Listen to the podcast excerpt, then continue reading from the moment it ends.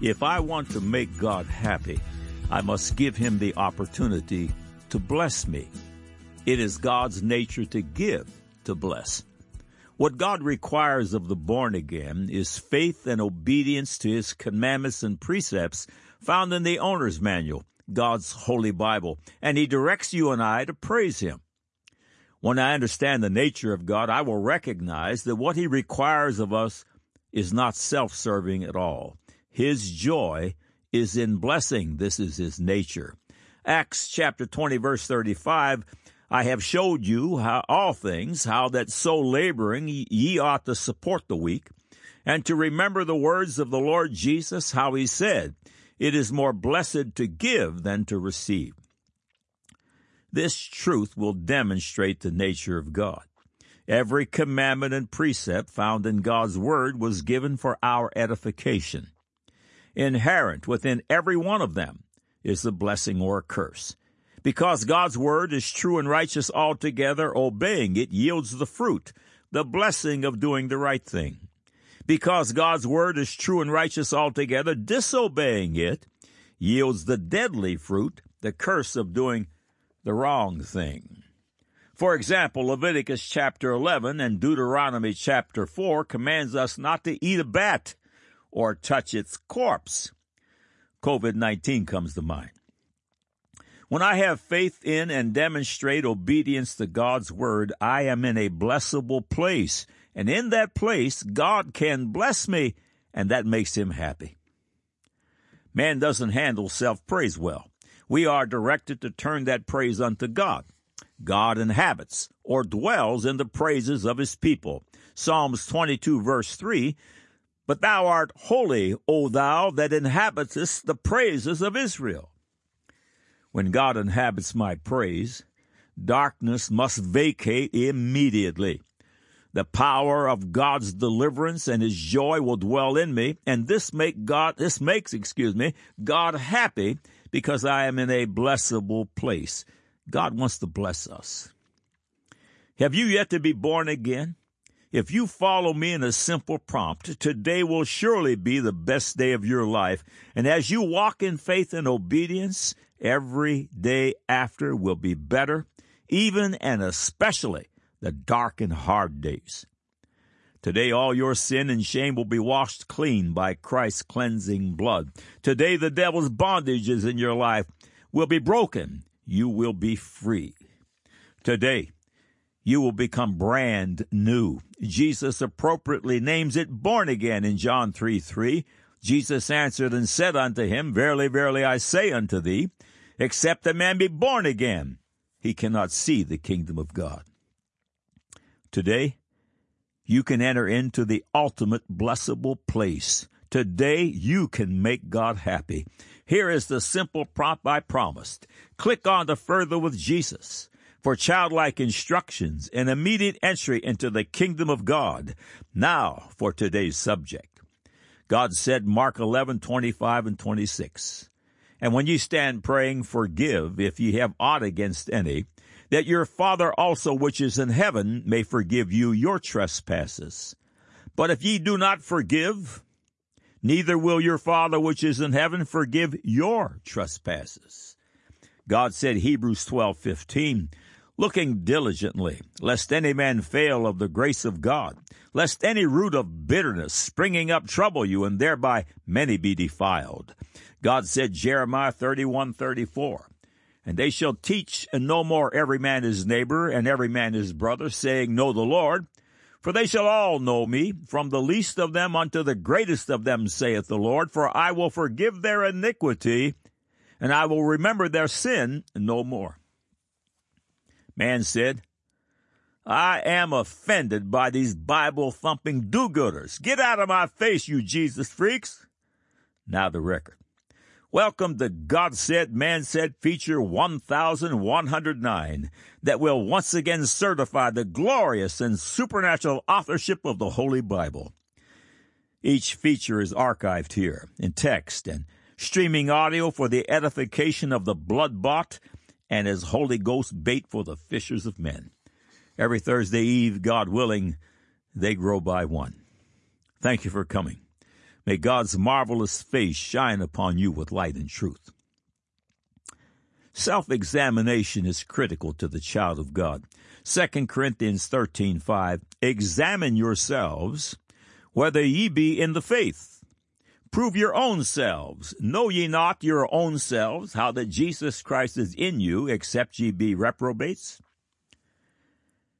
It is my responsibility to judge myself and not others. I'm not talking about self condemnation, but rather godly conviction under correction and under perfection. This is our job. Consider these sober, uh, sobering verses in Psalms 50, 16, and 17. But unto the wicked God saith, What hast thou to do to declare my statutes, or that thou shouldest take my covenant in thy mouth, seeing thou hatest instruction and castest my words behind thee? Verse 16 begins, But unto the wicked. These individuals talk of God's word and take the promise, the covenant of salvation in their mouth, but cast off the instructions and restrictions of God's word. I purposely won't know individuals by name that I would lump into this group, but I know of that spirit that prevails amongst the church and has infiltrated by a large proportion. May God have mercy on you and me that we don't fall into that number. First John chapter 2 verse 4, he that saith, I know him, and keepeth not his commandments, is a liar, and the truth is not in him. I went to visit a middle-aged woman who was in the hospital. She immediately began to recount her life story, highlighting all that had harmed her along the way. She relived the angst and the trauma associated with each individual event or person, stacking one upon another. This woman was bound by the spirit of unforgiveness, something the medical world knows as rumination, and she filled the room with a thick darkness of despair and hopelessness. I have been a pastor for many years, and in those many years, I have noted that a heavy spirit of unforgiveness has taken up habitation in the hearts of many confessing Christians. This is such a terribly dangerous place. Jesus makes this amazing promise in Mark 11, 22 through 24. And Jesus answering saith unto them, Have faith in God, for verily I say unto you, that whosoever shall say unto this mountain, be thou removed and be thou cast into the sea, and shall not doubt in his heart, but shall believe that those things which he saith shall come to pass, he shall have whatsoever he saith. Therefore I say unto you, what things soever ye desire, when ye pray, believe that ye receive them, and ye shall have them. Hallelujah! That's marvelous, everyone exclaims. But what about verses 25 and 26? And when you stand praying, forgive if ye have aught against any, that your Father also which is in heaven may forgive you your trespasses. But if ye do not forgive, neither will your Father which is in heaven forgive your trespasses. If I do not forgive, I am not forgiven. Wow, that's sobering. If one confesses the Lord Jesus Christ, laying hold on all the great promises of the covenant, yet harbors, gives place to the spirit of unforgiveness, that spirit makes the promises void. Some of you visiting today have a spirit of unforgiveness dwelling in your heart. You are in a constant state of jeopardy. But that will change today if you follow the simple instructions coming up in a few minutes. Listen to what Jesus says in Matthew 6, verse 12. And forgive us our debts as we forgive our debtors. I must forgive if I want forgiveness. Matthew 6, 14 and 15. For if ye forgive men their trespasses, your heavenly Father will also forgive you. But if ye forgive not men their trespasses, neither will your Father forgive your trespasses. Matthew 18, 21 through 35. Then came Peter to him and said, Lord, how oft shall my brother sin against me, and I forgive him? Till seven times? Jesus saith unto him, I say not unto thee until seven times, but until seventy times seven. Therefore is the kingdom of heaven likened unto a certain king, which would take account of his servants. And when he had begun to reckon, one was brought unto him which owed him ten thousand talents.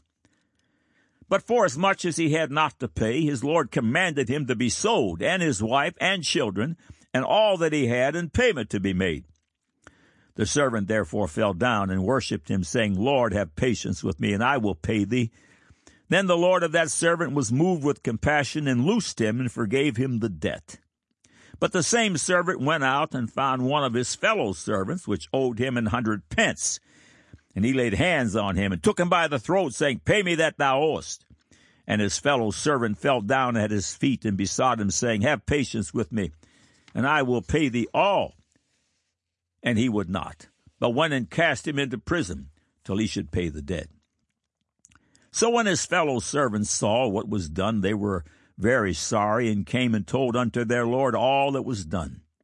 Then his Lord, after that he had called him, said unto him, O thou wicked servant, I forgave thee all that debt because thou desirest me. Shouldest not thou also have had compassion on thy fellow servant, even as I had pity on thee? And his Lord was wroth and delivered him to the tormentors till he should pay all that was due unto him. So likewise shall my heavenly Father do also unto you, if ye from your hearts forgive not every one his brother their trespasses. Luke 6, 35 through 38. But love ye your enemies, and do good, and lend, hoping for nothing again, and your reward shall be great, and ye shall be the children of the highest, for he is kind unto the unthankful and to the evil. Be ye therefore merciful, as your Father also is merciful. Judge not, and ye shall not be judged. Condemn not, and ye shall not be condemned. Forgive, and ye shall be forgiven. Give, and it shall be given unto you good measure, pressed down and shaken together and running over, shall men give into your bosom. For with the same measure that ye meet withal, it shall be measured to you again. Matthew 5, 43 through 48. Ye have heard that it hath been said, Thou shalt love thy neighbor and hate thine enemy. But I say unto you, love your enemies, bless them that curse you, do good to them that hate you, and pray for them which despitefully use you and persecute you, that ye may be the children of your Father which is in heaven. For he maketh his sun to rise on the evil and on the good, and sendeth rain on the just and the unjust. For if ye love them which love you, what reward have ye? Do not even the publicans the same? And if ye salute your brethren only, what do ye more than others? Do not even the publicans so?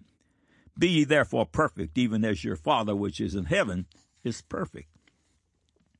It is clear. If you want to be forgiven, you must forgive and even love your enemies and seek their good. We were first called Christians, meaning followers of Christ at Antioch, Acts 11:26. And this is the example the King of Glory left. Luke 23 through 34. Uh, 23 verse 34, excuse me. Then said Jesus, Father, forgive them, for they know not what they do and they parted his raiment and cast lots. The young brother Stephen was being stoned to death for the testimony of Jesus Christ. His response is recorded in Acts 7 59 and 60. And they stoned Stephen, calling upon God and saying, Lord Jesus, receive my spirit. And he kneeled down and cried with a loud voice, Lord, lay not this sin to their charge. And when he had said this, he fell asleep. Stephen prayed for his enemies. The man who authorized the stoning, at whose feet the murderers laid their coats, was Saul of Tarsus. This Saul of Tarsus, after miraculous conversion, became Paul the Apostle. Forgiveness is not optional in the house of faith. This cardinal verse will always be true. Galatians 6 7, be not deceived. God is not mocked, for whatsoever a man soweth, that shall he also reap. If I reject the ordinances of the book and continue on in the spirit of unforgiveness, I will reap the curse of doing the wrong thing, and this is the eternal curse of God's unforgiveness. The medical world knows the spirit of unforgiveness as rumination. The following excerpts are from Innovations in Clinical Neuroscience. Rumination is a form of perseverative cognition that focuses on negative content, generally past and present, and results in emotional distress.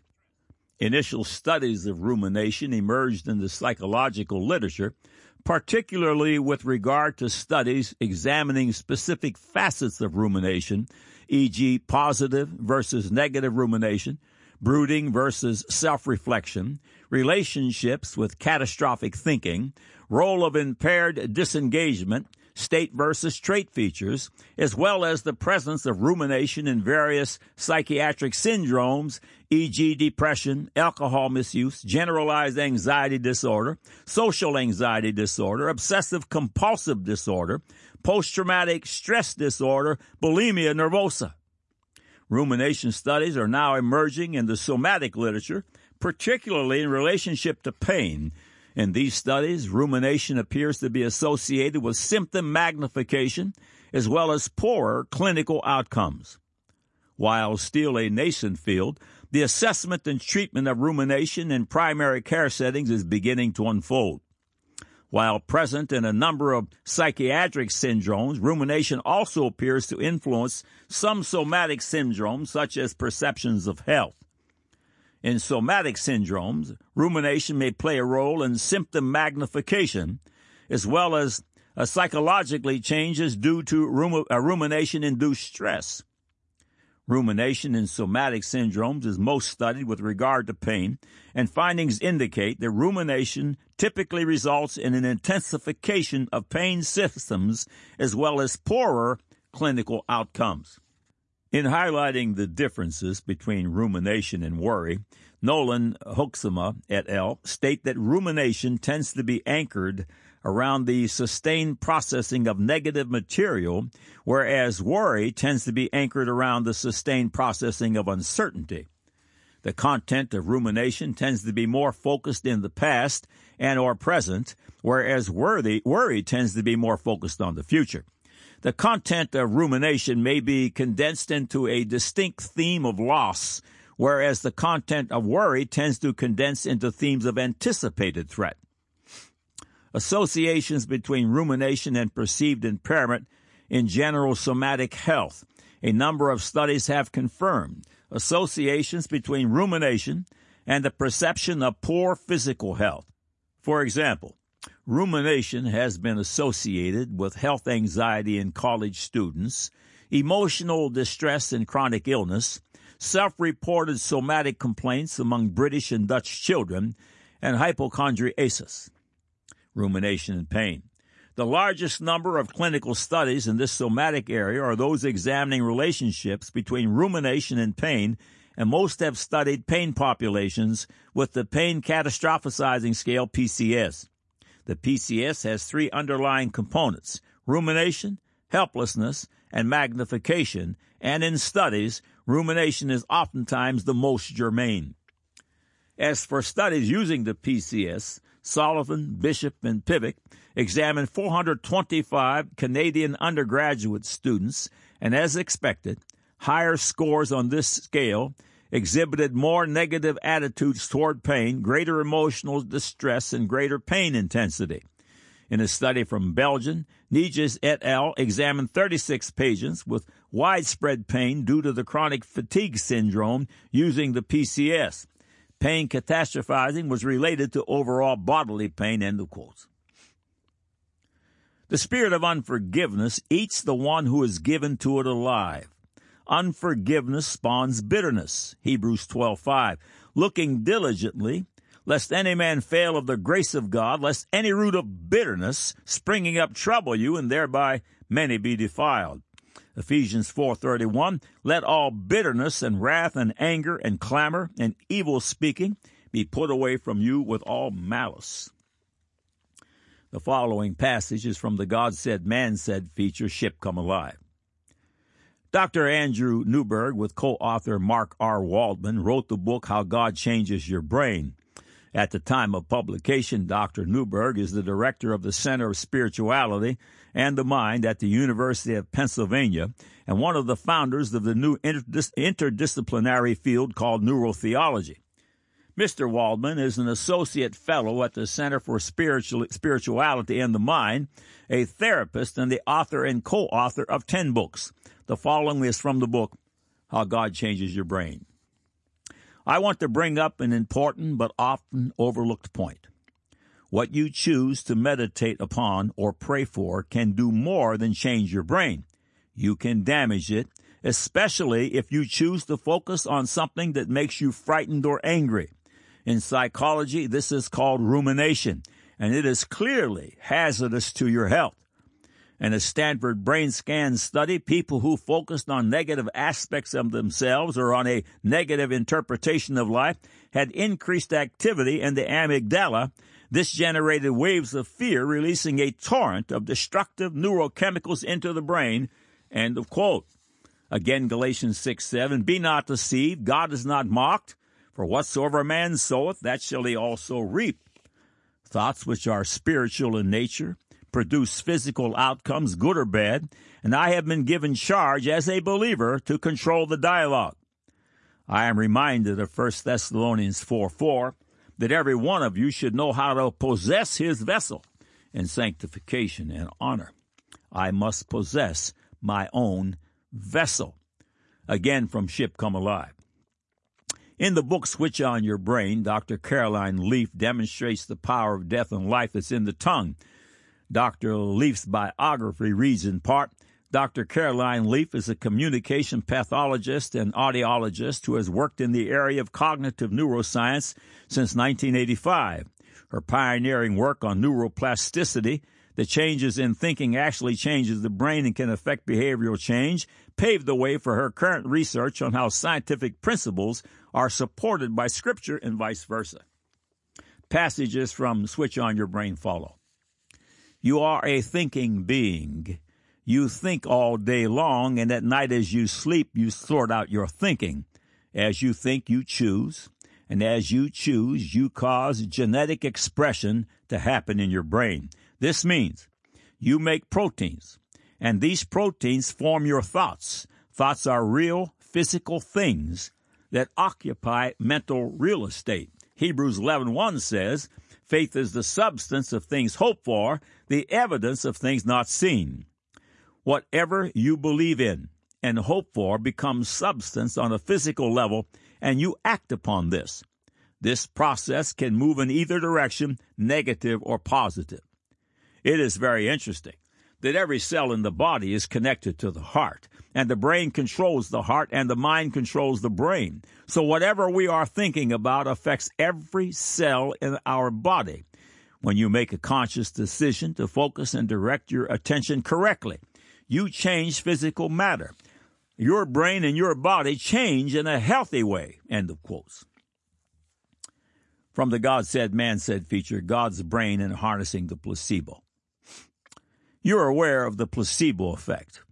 In clinical measurements, for instance, a proposed medical remedy is measured by taking a group of people and distributing the correct medical product to part of the group and a harmless sugar pill or placebo to the other part. Results are then tabulated.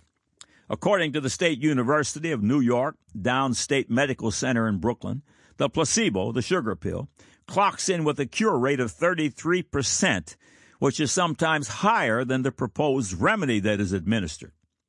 They also discovered that the benefits of the plaques, uh, a, a fake, excuse me, placebo spikes measurably upward if the doctor talks up the benefits of the fake placebo. It's a matter of words.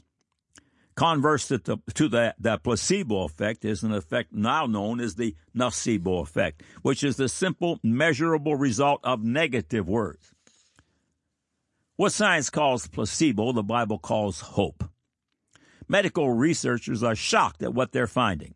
Discover Magazine, July August 2014, in an eight page spread, addresses the subject of placebo effect. The subhead of the feature reads Once dismissed as a psychological curiosity, the placebo effect is now recognized as the key to the brain's inner pharmacy. If only doctors knew how to open the medicine cabinet. Excerpts from the article follow. The new evidence has established that placebos trigger the brain's inner pharmacy, in essence, a warehouse perpetually stocked to deliver active drugs to itself. In addition to improving Parkinson's symptoms, that same inner pharmacy can affect conditions like pain, depression, irritable bowel syndrome, anxiety, schizophrenia, and more. As the placebo effect emerges from a long history in the shadows, the new question is how can we use this age old brain trick to our advantage? When Wager analyzed subjects' brain activity, he found that people who reported the greatest relief after receiving a placebo also showed the strongest reduction in activity in the ACC, the thalamus, and the insula, all evolutionary primate brain structures that respond to physical pain. Suddenly it was clear that when a patient improved on placebo, it wasn't just some delusion or an effort to please a person in a lab coat. It was a measurable brain event and reflected an actual reduction in the experience of pain. Today, placebos are widely recognized not as a psychological mirage, but as a potent inner pharmacy that we might someday even harness. But the real placebo revolution may be in a reshaping clinical practice. Jensen says many doctors cripple their chance of leveraging the placebo effect by acting disinterested or lacking confidence with patients. She would know when she started out she had trouble eliciting a placebo effect. It was the doctor, not the patient, who had to change in order to boost the placebo. She learned to exude confidence and crafted a warmer manner, and her patients began to respond. End of quotes. The thoughts we fixate on will deliver real physical results. This is a cardinal law, and rumination is definitely an example of this. Several months ago, a brother and I were ministering the baptism of the Holy Ghost to a young gentleman. After he was instructed in the scriptures, we laid hands upon him, and I said, Brother Jack, not his real name, receive ye the gift of the Holy Ghost. My ministering brother and I began to speak in unknown tongues, and for about five seconds we did, and we waited for the young man to step out of the boat and enter in. However, he did not. We stopped, and I asked Jack if he had unforgiveness in his heart against anyone or anything. Jack responded that he did. It took about five minutes for Jack to confess and to be set free of the blocking spirit. We laid hands on Jack again, and he immediately received the gift of the Holy Ghost. Jack, uh, Jack began to speak in other tongues, just as they did on the day of Pentecost. Remember that spirits have lips, hands, teeth, and feet. Angels are ministering spirits. The cursed spirit of unforgiveness devours individual lives and entire families. If you are participating, this must stop. Just like Jack, we are going to smash the spirit of unforgiveness and bitterness in five minutes or less. The seven steps of deliverance. Number one, ask God to forgive you for giving place to the evil spirit of unforgiveness. Now, 1 John 1 7 applies. But if we walk in the light, as he is in the light, we have fellowship one with another, and the blood of Jesus Christ his Son cleanseth us from all sin. Number two, think of the person or persons one by one. The person you need to forgive can even include yourself. Now confess with your mouth the individual's name, and as you speak the name, say, I forgive you in Jesus' name, and in his name I love you and will seek your good. Number three, now speak. Thank you, Father, for breaking the dark spirit of unforgiveness and setting my captive soul free. Number four, in the faith they are known as gospels. Using three by five cards, write each verse below on a card. Mark chapter 11, 25 and 26. Remember one verse on each card. Hebrews chapter 12 verse 15.